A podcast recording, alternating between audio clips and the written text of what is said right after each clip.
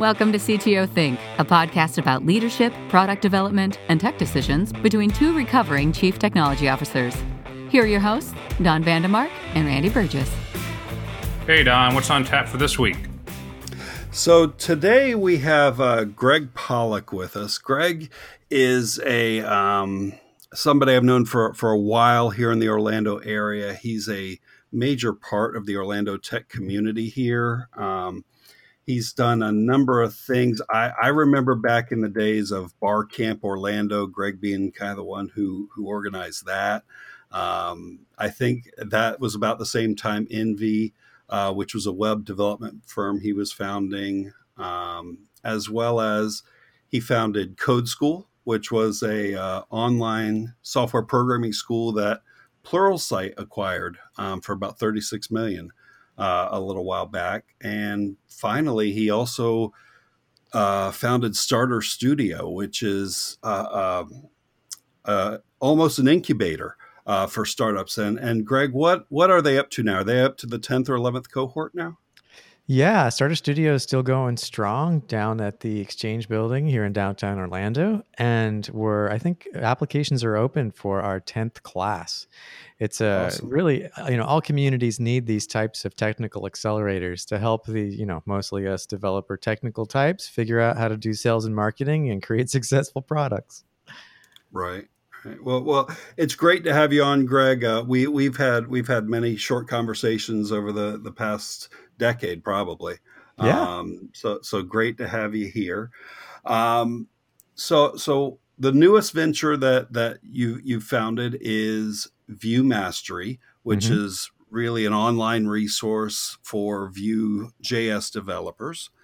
Mm-hmm. Um, People that want, to talk a little bit yeah, go go ahead and talk a little bit about what Vue Mastery does. Yeah, well, it's we're trying to be the ultimate resource for Vue developers, and so that's sort of long term goal. We're building out content, basically producing one video a week to keep you up to date with the technology, or even get you up to speed. And really, it's creating the same sort of really high quality technical learning that I love producing, that I've always loved producing, because I know that your time is valuable as a developer. You only have a limited amount of time to learn.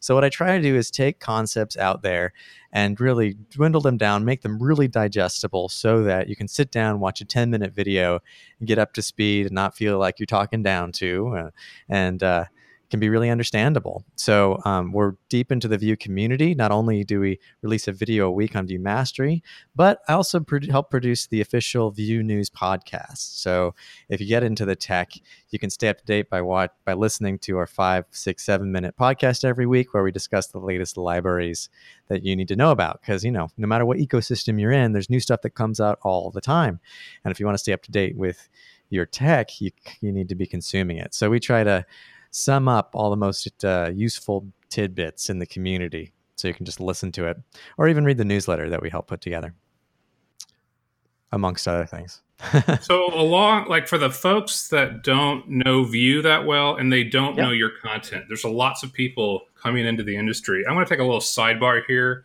and just say thank you greg and the team at code school because I forget how many years ago it was, but I was a PHP developer working in the Drupal world, frustrated with that code.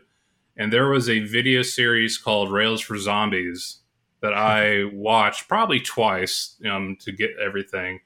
And the amount, everything you just described with about the Vue courses and content, I can vouch for on the Rails side from a while back as high quality doesn't talk down to you, very consumable, fun. Like when like when do you see fun anymore in online tutorials? Like it it kind of went away, despite the fact that it worked so well in introducing so many people to Rails and CSS. I learned a lot of CSS through code school stuff. So I just want to say that I can vouch for what has been done in the past by your teams and that I personally benefited a ton from what you all produced. I got into Rails because of what you all were teaching. So, anyway, awesome. That's great to hear. Appreciate it. What along that line, though, um, I've always been very curious about how you your teams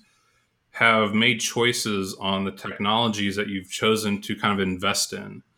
And there's always a lot of um, there's a lot of choices that CTOs, technical leaders make to bring technology, what technology and what tools to use for their companies. But you have you've had to look at it from a number of different perspectives, which are still relevant. And so I'm curious about kind of two paths that you took because when you came up in Rails, Python and Django were kind of the other, um, you know, maybe Node was in there too, but you all chose Rails and you invested a ton of time um, and, and work into the rail side. And then now that we're kind of more on a front end, full stack JavaScript community, you all have chosen Vue. And I'm really curious about what you all like, what your teams assessed and how you made those choices on those two key technologies. Yeah, I'm not sure it was very technical, but I can tell you how we got there. Um, So, with uh, Rails, so I came from the Java side of the world. Um, I was a big time Java programmer many years ago. Was that probably like 11, 12 years ago? Mm-hmm. I even have one of those Sun certifications. and uh, yeah, wow. The uh, and uh, when I moved to Orlando, it was around the time, you know, I went to the Java users group here, and there was this conference that still goes on called No Fluff, Just Stuff. And I remember going to this conference, and at the time, Dave Thomas, who was talking, and he was, you know, he used to give a lot of Java talks, but at the time, he gave a bunch of Ruby and Rails talks. This was even before Rails was 1.0. Mm-hmm. And he showed Java developers just how easy it can be creating web apps with Rails.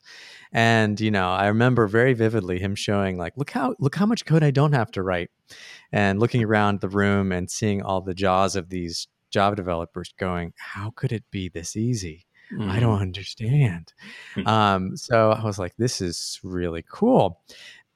What was brilliant about Dave is that he ended up writing a book called, you know, the how to what was it the, the agile book the agile yeah. book for ruby on rails and what was brilliant about that book is that not only did it show you how to create projects in ruby on rails but it kind of showed you how to do consulting work it mm-hmm. showed you how to create a project from the create a web app from the ground up with the client with you know screens and figuring out what you know how do you create how do you do data modeling? How do you build forms? And it gave you all the basics you needed to know.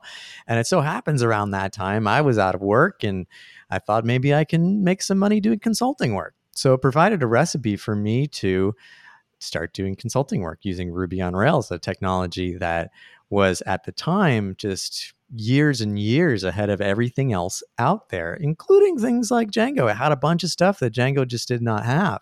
Mm-hmm. Um, and of course, since then, um, a lot of the frameworks, you know, over the years have taken a lot from Rails. And so they don't look all that different anymore. But at the time when it first came out, Rails really had so much new innovation that it just became such a pleasure to code in it. So I started doing consulting work and then um, started the Ruby users group, and through there um, realized, wow, I really enjoyed presenting about this stuff. And there was a couple people in the community I really admired, and they were presenting, and um, that's really where I found my joy of teaching. Um, and so I one year very quickly after that, I was like, I wonder if I could just like go out and like speak at as many conferences as possible. And of course, when you do that, you start to learn that you know not all conferences are worth your time, mm-hmm. um, but but still it, it kind of i really enjoyed that and then i had a friend in the ruby user group that was like hey greg let's create a blog. I've got i just bought this domain. It's called rails envy. Why don't we just uh why don't we start blogging on here? I was like sure. And so i i started blogging. Whenever i'd write a blog post man i i wouldn't write just like a small post. It would end up being like a guide. And um I would get so much positive feedback that I was this I'm really enjoying this. So, you know, I just happened to be in the Rails community when I started fi- figuring out my joy for teaching. And then um, I would figure out how every few months to put out educational, free educational content for developers. And then Code School was just me figuring out how to monetize the educational content that I loved producing. Mm-hmm. So that that's the kind of the long story short. Um, how we ended up with Vue was um, with uh, you know I left Code School about two years ago now, and what I wanted to do is really, you know, I realized if there's one reason I'm put on this earth that I can help with innovation, whether it's like to help get you know technology that eventually gets a person to Mars or find a cure for cancer, probably the best thing that I can do is mm-hmm. figure out how to um, accelerate the growth of the most innovative open source tech. Mm-hmm. And so for that, it was like we took a look at, out at many different open source projects for sort of the first technology, because we might do this with other technologies eventually. But we went, looked out at the ecosystem out there and we wanted to stay with what we're familiar with, which is more web development. And we looked at everything out there. And it was really clear very quickly that Vue it um, was a slowly blossoming community. It had not yet mm-hmm. reached mainstream. So there was a huge opportunity to start working in Vue, to start teaching in Vue, to help accelerate it into the mainstream and make a big impact. And the other thing that really excited me was, besides just picking one tech, because with Code School, like we were all always at the beginning of teaching, right? And we stayed at the beginner content, but I always really wanted to go like deep with one mm-hmm. subject and try that on as a business model. So I'm excited to try that. On top of that, I wanted to build into the business model a way to give back. Mm-hmm. So if you go to vuemastery.com, you'll notice um, when we talk about subscriptions over there that 25% of our revenue, not profit, 25% of every dollar we make goes back to support the Vue project itself. Yep. So we're actually giving that back to the project, which is a huge give back. Like um, we wrote a check to the Vue community for over for almost four thousand dollars last month. Mm-hmm. And so that's that's huge. And I love the fact that we have that built into our business model and ensures that into the future we uh, keep on giving back. Sorry, I know that was a long answer. Oh, oh. To mute my that was great. For sure. So so let's um I wanted to talk a little bit about uh, your your the past decade or so has been teaching. Um, yeah. It seems to have been what you've been doing. So um, I the way I was most exposed to the the courses on Code School. So, uh, be, living here in Orlando, where Code School is based, every every once in a while, you all would put out a, a, note saying, "Hey, we need people to come in and beta test our courses. Um, they're this Friday or this Thursday at seven. Come in and and run through a few lessons." So I did mm-hmm. that probably for four or five different ones. Yeah, um, I remember. So I Appreciate to, you doing to, that. To, sure, I, I, was exposed to a few of those, um, and it's the the style you all used was was very um, bright, um, um, engaging. Uh, you had built in uh, an, an, editor right within the the course system itself.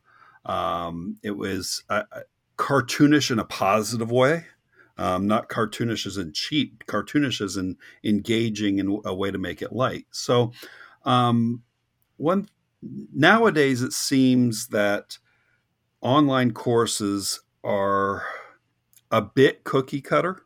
Um, if you go to a, a, a site like Udemy, um, even Pluralsight to a small degree is is also um, a little bit commoditized. It seems like very cookie cutter, uh, and and Code School was not that. So what what how did you approach how you were going to teach the uh, the the different things that you were you were trying to put out there? Yeah, no. Uh, uh, well, what we would do usually with a given technology, um, and I love that we were able to afford to do this, um, is we would sit back and ask, really, like, what would be the optimal w- way to learn this? What's the optimal learning environment? And so, not just you know, how do we create an effective video, but how do we engage? How do we, what does learn by doing look like for this given technology? And let's invent the interface from scratch. like, oh, um, and it, we were in a really unique position there where we could afford to spend like between you know 80 and 100 thousand dollars to produce what really sometimes amounted to just like an hour's worth of video and maybe three more hours worth of exercises between all the videos. Mm-hmm. So it was like a little tiny bit of content, but we got to put so much effort into it, and that's what made it kind of magical. Was the um, instructional design put together with the videography, put together with um, user interface design, which was different for each technology. So we would kind of reinvent the wheel every time we would have a technology because we, you know, some tech, if, if, you're learning HTML, for example, you need HTML on editor on one side, you need the visual on the other side. If you're learning how to do tests, well, you need to be able to run the tests mm-hmm. and get mm. good feedback loop there. If you're learning CSS, you need a different. If you're learning responsive design, I mean, we even created this interface where you could like responsively change the size of the design. So if you were designing for, you know, uh, for mobile device, you could change it to that. Or um, just over and over again, we invented these interfaces for learning that um, really was very unique. And that's why, you know, that was kind of our special sauce that we could spend that much effort on a small piece of content, which is hard to do. Like we were in a real sweet spot for a long time. And when I think back to it, like, man, we very quickly were popular because I had spent the last five years before we launched building audience with the Rails community mm-hmm. because and that was just that wasn't to drive towards code school that was to build business for the consultancy Sure. So I would put out tons of free content all the time to build business for the consultancy. And then, you know, as soon as we put out paid content, people were like, "Oh yeah, Greg's got this thing. Oh yeah, I'll pay for it because he he's put out so much stuff." and so here I am now with uh, the Vue community building up a new startup. It is not as easy, I tell you. And online learning has kind of become more commoditized. You're right; it's started to become a little more cookie cutter and it's uh, it's a little bit unfortunate. That I mean, I'm happy that there's a lot more people doing it, but you know, there never can be enough online education, and there's always room for people like me to step in and create premium content. For sure, for sure, and that that that's certainly what was done there.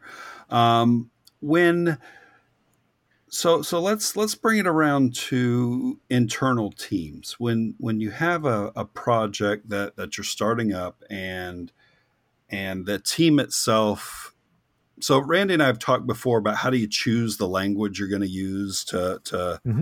to build this project in and and a lot of the time what we came up with was really it's kind of who you have um, if yep. if the team you have knows a technology it's probably not a wrong choice. It may not be yeah. the best, but it's probably not a wrong choice. But yep. for whatever reason, you're faced with a, a client or, or a specific need to introduce a new language, a new technology. Um, what would be your advice for how to teach that to a team to to a small team of maybe three to six to ten individuals within your organization Right. And most, what's the most affordable way to do it? Know, first of all, I totally agree with you. It really matters. It really is all about who ha- who you have on your team, what sort of expertise you have. So I agree with you. First, you take inventory of that. But once you get past that and you sort of, you know, uh, agree to take on a new tech, um, and really get your team up to speed, there's all sorts of different ways of doing that. Um, I'm always a big fan of figuring out how to get your team to a training right? So if you're a big enough company of course you can you know invite you know pay for someone to come on site to give you a two day training. But the more affordable way to do it is just to look out there and see if there's a conference coming up and if there's tutorials attached to that so that you can bring your team surround them with other people who are learning that technology. Um, you know like for example i think in let's see september in london i'm helping do like a day long intro to Vue tutorial that's attached to Vue london. And then i think the next month after that in atlanta there's a con- there's a conference called connect tech which also we're doing a one day Vue tutorial there. And so um, you know, I, the first thing I would do if I was to adopt a new technology with a team is look for one of these conferences that has a tutorial attached to it, so I can just bring my whole team. It's also, of course, you know, good for morale to have everybody out at a conference where they get to be surrounded by people who are passionate about what they do, and that's also where you can ask them to, you know, make connections. Um, if you're using a new tech, um, the also the piece of advice that I often give people is if you don't have a domain expertise, somebody on your team with domain expertise, then mm-hmm. identify someone outside your company that you can pay, you know, get get them on a contract for maybe 3 or 4 hours a week for the next, you know, four months so that this is the person you can consult with you know that you can bring issues to that you can tell to do code reviews that you can have pair with your team to do the most difficult tasks um, so they can get up to speed that way you've got sort of the oversight that you need it's always I'm always amazed at how many teams don't do that. Just find the outside ex, you know, domain expert. You're gonna obviously they're gonna they're not going to be cheap, but they're going to be worth their weight in gold. Even if you're paying them 150 bucks an hour, they're going to make sure the code that you're writing is premium and that you're not falling into all the same, you know, the pitfalls that you're going to fall into if everybody on your team is new with the technology. Sure. Sure. That that that's certainly something I've faced in the past is is needing to bring in that outside expert. We've got this real thorny problem. My guys are not Postgres um, DB masters. So let's go get someone who really spends the majority of their time doing database work. Yes, we're going to pay them a premium to do it, but they're going to cut right through to the heart of the problem. Um, and the the mm-hmm. hourly rate may be high, but the number of hours they're going to spend is going to be be rich and be yeah. um, very fulfilling. Yeah, and, and don't tell anyone this, but I'm not a Vue master. right? Like I I have not studied Vue for two years, but I know the content that I'm producing is premium because why? Why do you think? Because I have a guy that I pay from the Vue core team that looks over my rough drafts of my scripts and my rough drafts of my videos so that I know I'm creating premium content. I don't have to be an expert to teach it as long as I have the oversight to know that I'm teaching it correctly, efficiently, and entertaining. So, you uh, talked earlier about diving deeper. Like, one of the things about educating your team on the, on any kind of technology is that there's everyone kind of needs to know the basics together at the same level. But then as your team starts to split off into what they have to to build, there's needs for learning some more specific edge cases, scaling issues, that kind of thing. And then you talked about wanting to, to, dive deeper in your training for Vue compared to you weren't able to always do that with Code School. What are you kind of trying to do with Vue and teaching that deeper, um, the more, I guess, complex or beyond the basics type of learning? What are you all aiming for there?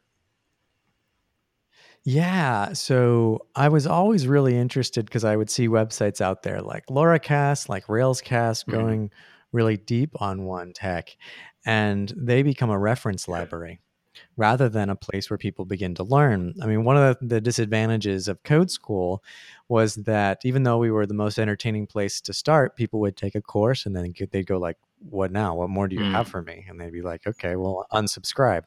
So you know our goal is really to become that reference library not just a place where you go to learn but we're a place that you have a subscription to. So when you need to learn how to do tabs or how to use a certain library or how to do routing properly that you check to see if we have a video on the mm-hmm. topic unfortunately it takes it's taking us all like it takes a while to get there um, i'm realizing that's yeah. sort of like uh, one thing i did not foresee is that if we're creating a video a week like to get to the point where we teach more advanced stuff we first have to get past the basics and there's a lot of basics and if i want to teach them at a high quality level it just takes mm-hmm. time so um, you know we've got what like maybe we're approaching about 30 videos on there that are pretty mm-hmm. high quality, which is good, but we need more.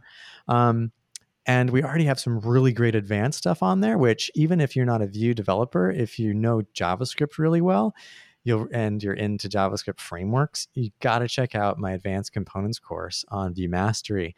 What's really cool about it too is um, because we work closely with the core team of Vue, in between a lot of the videos that I put up on there, I actually sit down with Evan You, the creator mm-hmm. of Vue, and we work on his desktop to go through some of the source code of Vue and like dive into it. So if you're really into JavaScript and into frameworks, um, I think you'd really dig it. Cool.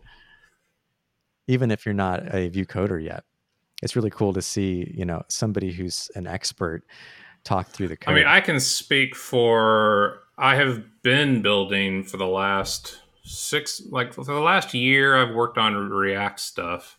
Last year and a half maybe. And then the last six months started looking at Vue.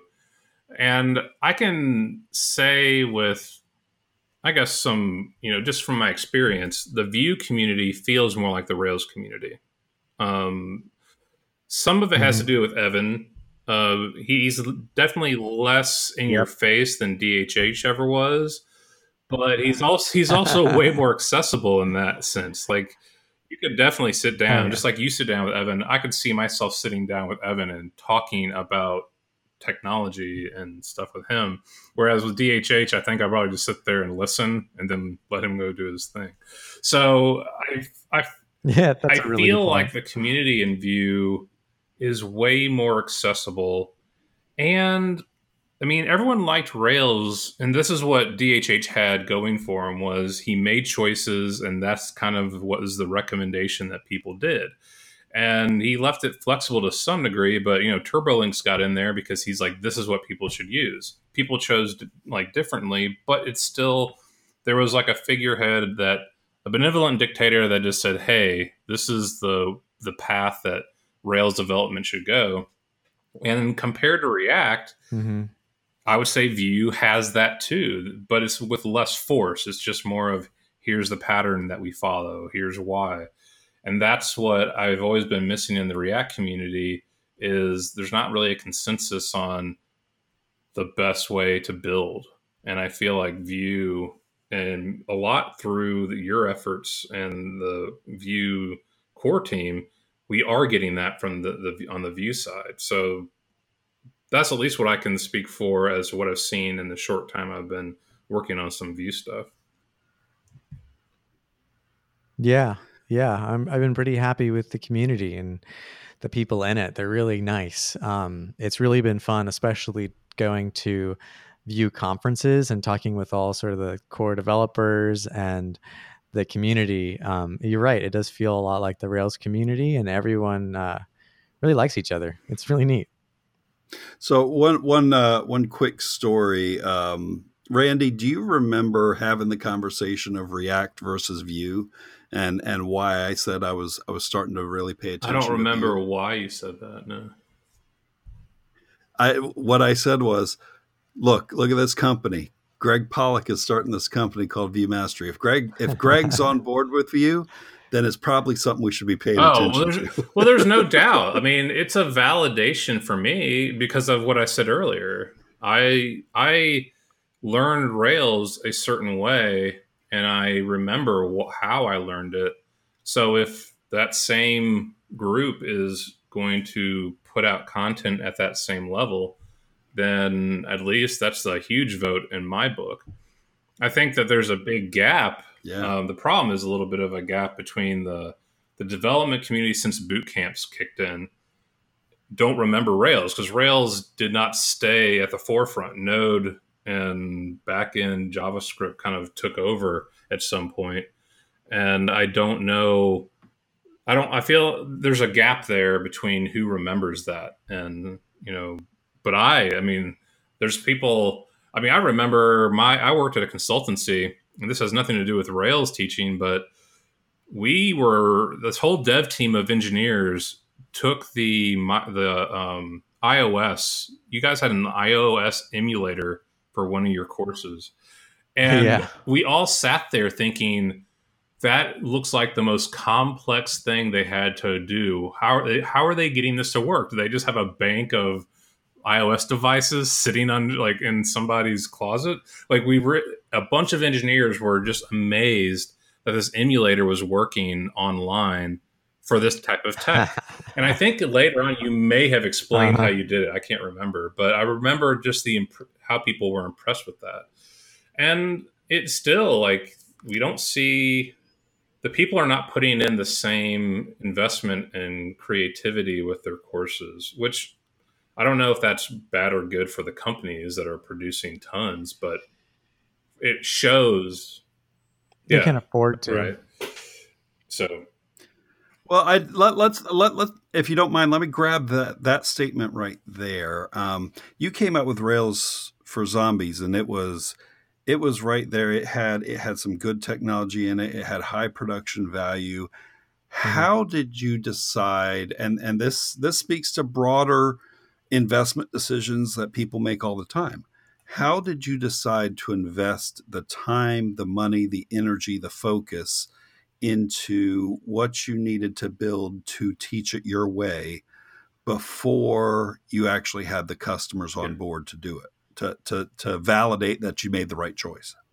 Right. Well, the first kind of interesting thing is Rails for Zombies existed you got before code school like way like maybe like seven eight months before code school sure. and it was just another thing that i did for free for the community as a way to help the community and bring in more consulting work right so every few months i would or like almost every three months i'd put out some big initiative uh, that was like free education content because i loved putting it out there and i loved helping people and we put out rails for zombies which was the first time that we combined my style videos with interactivity because basically we were there was a website out at the time called try ruby which was allowed you to really type uh, code mm-hmm. in the browser and this was before codecademy did it.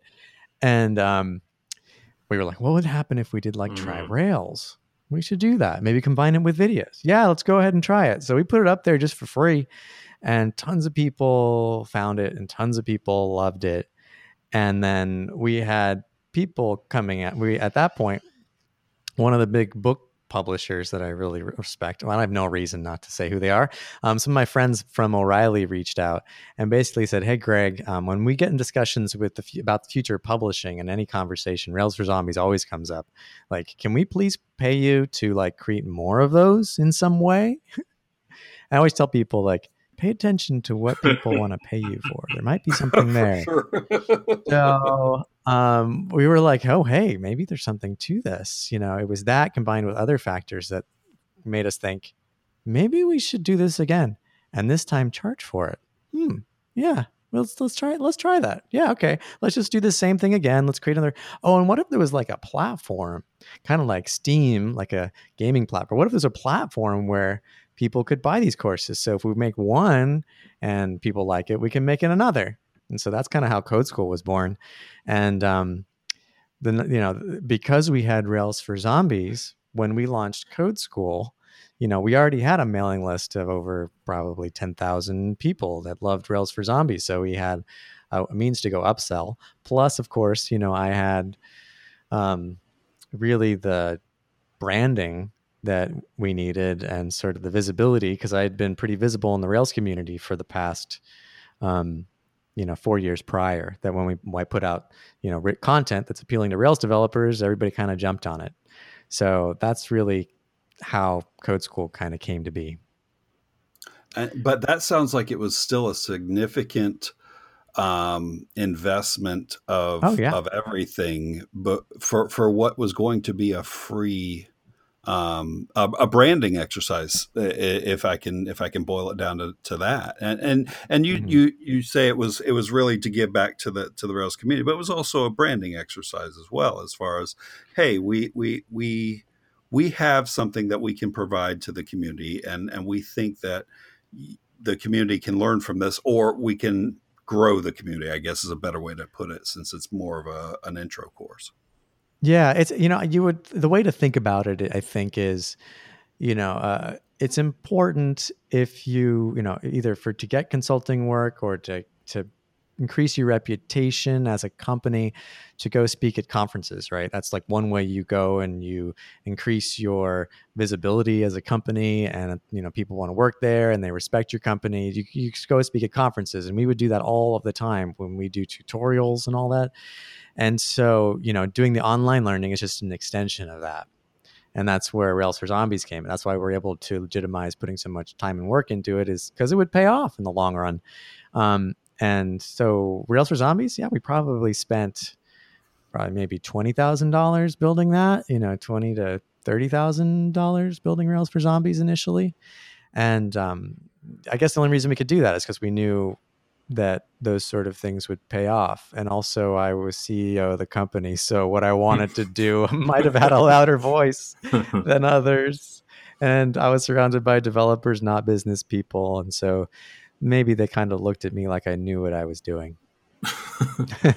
so, so now you've seen online learning from like the you were part of the early community that was teaching development and tech skills you sold to a company that has basically built this huge library and now you're back in the saddle, so to speak, of building up another set of courses around tech. And you just kind of you mentioned earlier you're a little bit it's not going as fast as you would like, no. which is no. you, you're applying a lot more quality to it. It's going to take some time. But I guess what I'm curious about are what do you see going forward? Where where do you think online learning is going to go? Um, in terms of like right now, what you've experienced since you left Plural Pluralsight to what you could see happening with what you're building with on the Vue mastery stuff. Um, well, there's still a ton of opportunity. Um, you know, I always would talk to people and be like they'd be like, "Oh yeah, online learning, the space is really crowded," and I'd be like, "What are you talking about?" um, there's always room for more online education, um, just because it, and that's because it's hard, right? It's hard to put together you know, uh, to, to, really understand hard to learn technical topics, combine that with instructional design ideas to create content that helps people. Um, so there's always room. You know, innovation comes at the intersection of disciplines, right? Mm-hmm. So the intersection of technology and the intersection of teaching. Um, so, you know, I'm really happy to see how many um, additional developers are teaching these days. There's still lots of developers out there now that have taken the risk, that have taken the online business courses and followed the rules to create um, these online courses. And the, whether it's publishing through Udemy or creating on their own, I'm, I'm more of a fan of people that sort of create the courses on their own and then do the sales and marketing to get the word out there. Mm-hmm. Admittedly, it's harder, but um, there's kind of a sentiment I think that I've heard from a few online teachers that's interesting, which is that like Udemy is not doing us any favors. That Udemy is kind of driving down the value mm-hmm. of good online learning because it's just so cheap over there yep. um, to get courses. Um, so yeah, um, so you know, I think it's I'm happy to see that more teachers are finding their own path and putting stuff out there.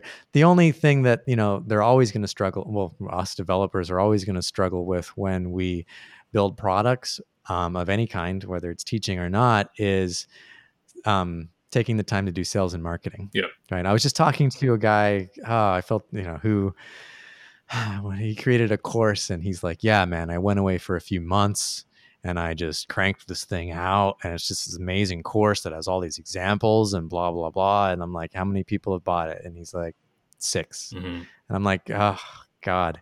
And it's probably such good content. But if you don't invest the time, like I always tell entrepreneurs, like, you need from day one, if you want to build a company, you got to spend 50% of your time doing sales and marketing mm-hmm. from day one. Like before you build anything, you don't need a product to sell it or market it. Yep. You just don't. Um, you got to start building a mailing list from day one, which is what we did with Vue Mastery. So Vue Mastery was interesting because now I had to take uh, eat all the dog food that I was telling everybody else. so like back in um, December, we put out a you know the View cheat sheet, right? The yeah. official Vue cheat sheet, and we did a nice cheat sheet that had all the beginner syntax, and of course we worked with the um, Chris Fritz, who's on the core team there, to make sure it had all the great syntax, and Damian Dulisz, who's also part of the core team. Um, and so by the time we had paid content, we were approaching maybe like 9,000 emails. Mm. It's pretty awesome, right? So that's your goal. It's like before you even have the paid content, you got to be building the funnel, right? Yeah. Because if you can't have a funnel of continuous customers that are coming in and getting driven to your website, you're just not going to make money and it's hard. It's still really hard, but it's nice to see more individuals getting into it and doing it well. There's so many more people doing it well right now than there was, you know, five to 10 years ago. Yeah. Do you still think the email list beats out the other forms, the Instagrams, the tweet, the Twitter, eh, like any? Absolutely. Okay. Absolutely. Yeah, the email list is the most important thing because those are those are where you find people that are engaged with your content. That's your means of reaching out. Um, it's more important than any of the other social media. Not that it's not the other social media isn't important. Yeah. Social is really good um, for having conversations, whereas email is more about just letting people know, you know, about coming back to your website, staying engaged, engage with us. Here's more content that we have. Come back, check out this new feature. Um, which of course you put on social too, but it's not going to be as effective at driving driving customers typically. Yep. Sure. So so that's that's all really really good advice, and and that's something Randy and I are are working through ourselves as as we we continue to build um, what we've got going. So um, really really appreciate that advice. Yeah, no problem. Um, so what what is the what is coming up in the next year, two years for for Vue Mastery? Um, uh, one one thing you didn't mention, I, I, don't think, is is if you go straight to to Vue, you've produced the the tutorial video for for Vue.js um, as yourself, correct? Is it for yourself or is it as part of Vue Mastery? I don't remember how that was branded. It's part of Vue Mastery. So, okay. um, yeah, it was interesting because, you know, I wanted, I had a theory that I wanted to test and I wanted to use science. And that was, you know, my goal is to help increase engagement with open source. And so my theory was if we put a video on the front page that really explains the technology well, the theory is the people who watch the video are going to stay more engaged with the technology and more likely to adopt it. And so what we did is we did that first with Bulma, this uh, CSS framework called Bulma. It's at bulma.io. And the guy who um, runs it was open to us creating that intro video for him. So we did. And we were able, using Google Analytics um, combined with what Vimeo allows you to do with Google Analytics to show exactly that. And we did that again, you know, and, and so like, um, so I can show using science that the people using uh, who watch the video stay on the website longer and view more pages. Thus, you might conclude they're more likely to adopt, mm-hmm. right? Because they're more engaged. So we took that data from Bulma, we brought it to the guys, you know, from Vue and said, "Hey, we want to create a free video for you guys. Like, we're not going to charge you a dime, but would you be willing to work with us to create a vi- the ultimate intro video for Vue? Because what we found with Bulma is that if you can create this, people stick around longer, and they you know, thankfully we're open to it. So we worked real closely with the guys in the core team to produce the ultimate video, put it up there, and, and they dug it. And we found the same thing that the people who watch the video are more likely to engage. Sure, and and, and that goes right into the uh, uh, the documentation part of it as well. I, I mean, the videos is great, and I it's one of the ones I watched when I was learning Vue. Um, cool. But the documentation on Vue was also very, very good. Yeah, Chris Fritz is a brilliant writer. Some of the some of the technologies don't do that very well. Um, there there mm-hmm. are certainly things I've started where the the tutorials were were very they were written by people who knew what they were doing. I guess is the best way to put it, as opposed oh, yeah. to writing for those who don't know what they're doing. Um, so so that's totally. always part of that that learning experience of of how do you get involved in something new. The the resources kind of need to be there and and i think Vue's done a great job through through your video and through the the documentation they created um to, thanks. to be welcoming. I feel like that speaks to another benefit of, or another attribute of the Vue community or the Vue dev team is that they have and the ember team actually had this pretty well done too they had a key leader, they had a great group of developers, and everyone was doing specific roles. So when you brought up documentation, Greg re- spoke out about Chris Fritz. Is that the person doing the doc? Yeah. And he's yeah, and so you the problem with a lot of open source areas is that they are everything is run by a core developer who only cares about coding, and it seems like the Vue team cares about everything and they are actually slicing and dicing the work up amongst people that are dedicated to other pieces other than just pure development. And you even said, I'm not a Vue master, but you certainly are in the mastery level of online learning and video production and high quality marketing in that area. And that's what you're contributing to that community. And it matters, it shows. So I think it that's what that's what the Thanks. Vue community has going for it. That not I'm not knocking React. It's just that what Facebook is doing as the steward of React is largely engineering focus, and they're catching up on those same attributes that we've kind of had with Vue since it launched um, for the last, at least for the last year or so. So that's what I've noticed. Yeah. Yeah, I, I totally agree. And part of that is Chris Fritz and all the people who uh, work on the documentation team and how much they care about keeping it accessible mm-hmm. to beginners. And it also, you also have to point back to Evan You, just because he has a good user interface sensibility, um, user experience yeah. sensibility, um, so that he wanted to create a framework that he knew people could adopt incrementally, one piece at a time, which makes it very accessible to try out and start adopting piece by piece. That that's that it, it, fits my philosophy on actually joining companies as well as that that strong leader um, right at the the forefront of things um, really lends to to successful ventures. So, um, what what is what's net on tap next for Vue Mastery? Uh, to try to become profitable. to someday someday get paid. Um, okay.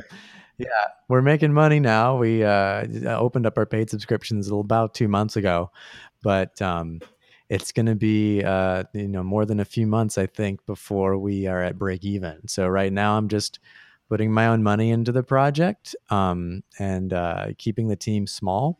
So we're hoping that we can become sustainable within a couple months. We'll see how it goes. you know, as a startup, so there's no guarantee, um, which is really scary. Um, because it's not like we're we've got a hockey stick going on or anything. It's just slow yeah. and steady. So we're gonna we're having a lot of fun. You know, like just accept the fear. So I'm all about trying to. I'm going to try to embrace the fear. certainly a part of me that's afraid of got paying subscribers and people subscribe for a year and we're on the hook and we need to be sustainable eventually but will it happen i don't know but that's why i like startups yeah they're you know they're they're scary but it also means that um, they're exciting as well yeah so, the, the excitement is certainly why why why i'm i'm engaged in in in startups as well go ahead randy well i guess the the question i will i'll i'll end my questions on on this and i'm not expecting you to be the sales spokesperson, salesperson for Vue. But if a technology leader is coming to this point where the fork in the road, they can go the Angular route, the React route, or the Vue route. What like what would you tell them? One, why is Vue a? What are the points of view that you think are worth strong consideration, not necessarily kicking the other two out? And then two, what's uh-huh. the best way for them to get started? And Vue Mastery you've talked right. a lot about, but what would you say like you want you you've chosen Vue, what what do you do next? Those I guess those are the two questions I have. Why would you want to consider it? Because I mean, well, number one, it has all the features of a modern web framework, and you want to use a modern web framework. So you're going to want to pick something that is established. So now you're looking at React, Vue, or Angular, right? Yep. So let's let's just say that you know it's wise to pick a framework that's well supported, that has a community, that has a library behind it. Yep. So at least you gotta get that far. Then when you compare them all, um, I think the how easy Vue is to adopt is a huge selling point. You don't have to learn a whole lot. It has a great friendly community. Like you said earlier, it has amazing documentation. That's really important. Um, and what's great about it is it's, I mentioned earlier too, it's incrementally adoptable, which mm-hmm. means you don't have to you know start adopt the whole Vue philosophy at first and do things the Vue way and walk down the golden path. You can pick a small piece of your project yeah. that you could do in Vue and just give it a try and get your team starting to get familiar with it. You don't have to invest a ton of money into education. You have one person on your team that wants to try it out you know find a small task for them to try it out on if there's a small project. Um, and then you know if you got a big project and you just try it with a small piece then maybe you move on to a bigger piece um, the other big thing is um, how vue allows you to do um, single file Vue components which i think are a, once you get into them are a really big selling point mm-hmm. so this is a way that you end up creating web components where you've got a one file that contains your template, your JavaScript, and your CSS. Mm-hmm. And your scoped CSS, right? So um, once you start looking at this and you start realizing, oh wow, if I'm designing in components, it makes a lot of sense for me to have all these pieces in a single file instead of spread out in a weird way. Um, it just feels something about it just feels right. And you know, with the with um, React, when I got into that and taught even a little bit, help people teach it, what I couldn't get over is how people were putting HTML, I know it's like XHTML inside of their JavaScript. Yeah. I got flashbacks to Java servlets. I'm like, yeah, I did Java servlets. I put HTML inside my Java code. It was ugly. Everyone realized it was a bad idea and we moved on. And so, I, but you know, it goes back and forth. Mm-hmm. And I know there's ways in React to keep your templates separate, which is cool. You you know do that. But I just like the fact that you know uh, that it, this is supported inside Vue as sort of the best practice. Um, what other things? Um, a, a, lot of the great things in the community that allow you to. Um, oh, what else? In, in, the community, in the library, I think yeah. libraries that are supported are are out there. Um, and are moving pretty quickly into the future. You know, I want to invest in a framework that is that is cutting edge, but it's doing so in a way that's sustainable, that is not um, going to you know, I don't feel like I have to upgrade every few months, and it really feels like Vue is on the the, the track there. Yeah. Um, so the next question you had was about getting my team up to speed. Over on, I'm I'm, I'm gonna do some shameless self promotion just because I do that. Um, I'm not ashamed to market. Um, but if you go to vuemastery.com, we have a free beginner course over there. There's like 11, 12 videos that are completely free that are great for getting up to speed with Vue. There's even little code challenges in there if you want to play around with it. The nice thing about Vue is you can jump into you know a plunker or a code pen and quickly start um, just fooling around, having some fun with it. It's very quick to pick up. Um, so if I was to get a team up to speed, I would maybe throw them over to Vue Mastery, check it out, and get up to speed that way. Of course, also check out the official documentation, and there, of course, there's lots of free content out there on the web. You, you know, you're not going to pick up one book, so I'm not going to tell you that Vue Mastery is the end all be all, but um, you know, because you're going to learn new technology, you're not going to pick up just yeah. one book. On You're going to do several books. So, um, uh, yeah, so I I think that's a good starting point. Start a Vue Mastery, go to documentation, and then uh, see what else you find in the ecosystem. Cool. And if you have like a subscription to like a Pluralsight or something, they've got courses too. well, let me. Well, I was going to add though a selling point that I would bring up if you are asked this again, and this is what I've noticed the difference between the two. When it comes to core React, pretty much you have one way to do the the basics of React. But then as soon as you reach for the router piece or the state management piece, you are jumping into areas of React that aren't supported by the core React team. And when you mm, when you use Vue, I'm using a router that the Vue team is supporting. Pa- there are conventions yep. in place that I don't have to sit there and guess. Mm-hmm how do I use this best? Yep. And the same with I haven't even used the Vue state management piece because I'm like I don't think I need it. Vuex. Yeah. I I haven't even mm-hmm. needed it. Whereas I've always with the React world I've always constantly asking, do I need need MobX? Do I need Redux? Do I need Relay? And then does anyone care to keep those going because of something else that pops up? And so there's a yeah, it's really nice that it's all built yeah, in. There's there's a significant trust I have with the Vue team, and and I admit I have not built a lot with Vue yet, but I feel confident that the Vue core team is supporting more of the additional thing tools I'll need to work with Vue, and that's as a CTO. Yep. I want my team to be. I want to make bets on tech. I want to make bets like that um, myself. So that's just that's mm-hmm. a selling point that I've noticed just with very. I built one app in Vue and thought this is significantly different, and this is why I like working with this tool right now. So, sorry, Don. Mm-hmm. Go ahead. Yeah. No, that, that, that's a really good point. Yeah, thanks, Randy. So I, I, think we'll wrap here. One thing I did want to say, uh, you mentioned your advanced components course uh, earlier, and um, be again being here in Orlando, I get to see previews of things, and I think part of that advanced components is yeah. the the one talk you gave at uh, at the Orlando JS group mm-hmm. about about reactivity within Vue, and you were absolutely yep. correct. It, you didn't have to know Vue for it. It was it was very JavaScript heavy, very hey, learn how JavaScript works is essentially what it came down to. So it, it really broke it down really well. I, I really enjoyed that talk. Um, and I, I, think thanks. I really appreciate that. Yeah, your your advanced component, I guess, is just a, a bigger version of that. Yeah, it's a more detailed, more high quality. Um, because yeah, w- when it comes down to whatever framework you're going to use, if you really want to be confident scaling it, you know, using having your team use it, then the best thing you can do is is get a feel for what's going on under the hood, what's going on on the internals. It's going to make it easier to debug and scale and even extend it if you need to.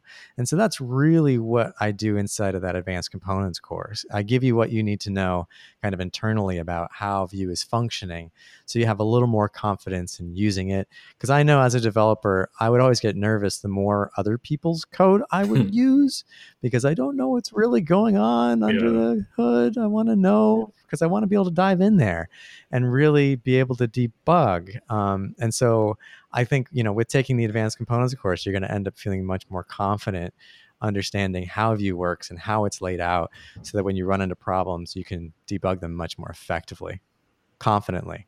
Dive into the source code if you need to. Awesome. Well, thank you again, Greg, for joining us today. I yes. think we hit a number of things, and, and I'm really appreciative of, of you taking time out of your day today. Yeah, no problem. I appreciate uh, talking with you guys and all of the uh, the kind words that you sent my way. Sure. This did turn into the grand the the Greg Pollack fan club, but that's okay. Uh, we're okay with that. so. All right. Well, thank you again, and uh, Randy, we will talk again soon. Yep. Later. Thanks. Thanks for listening to the CTO Think podcast. Show notes and previous episodes can be found on our website at ctothink.com. Reviews on Apple iTunes are always appreciated and help promote the show. Patreon contributions help us to produce episode transcripts, which allow people that are deaf or hard of hearing to access the show. If you have feedback, ideas, or want to be a guest, please email us at hello at ctothink.com. Show music is Dumpster Dive by Mark Wallach, licensed by PremiumBeat.com. Voiceover work by MeganVoices.com. You'll hear from us next week.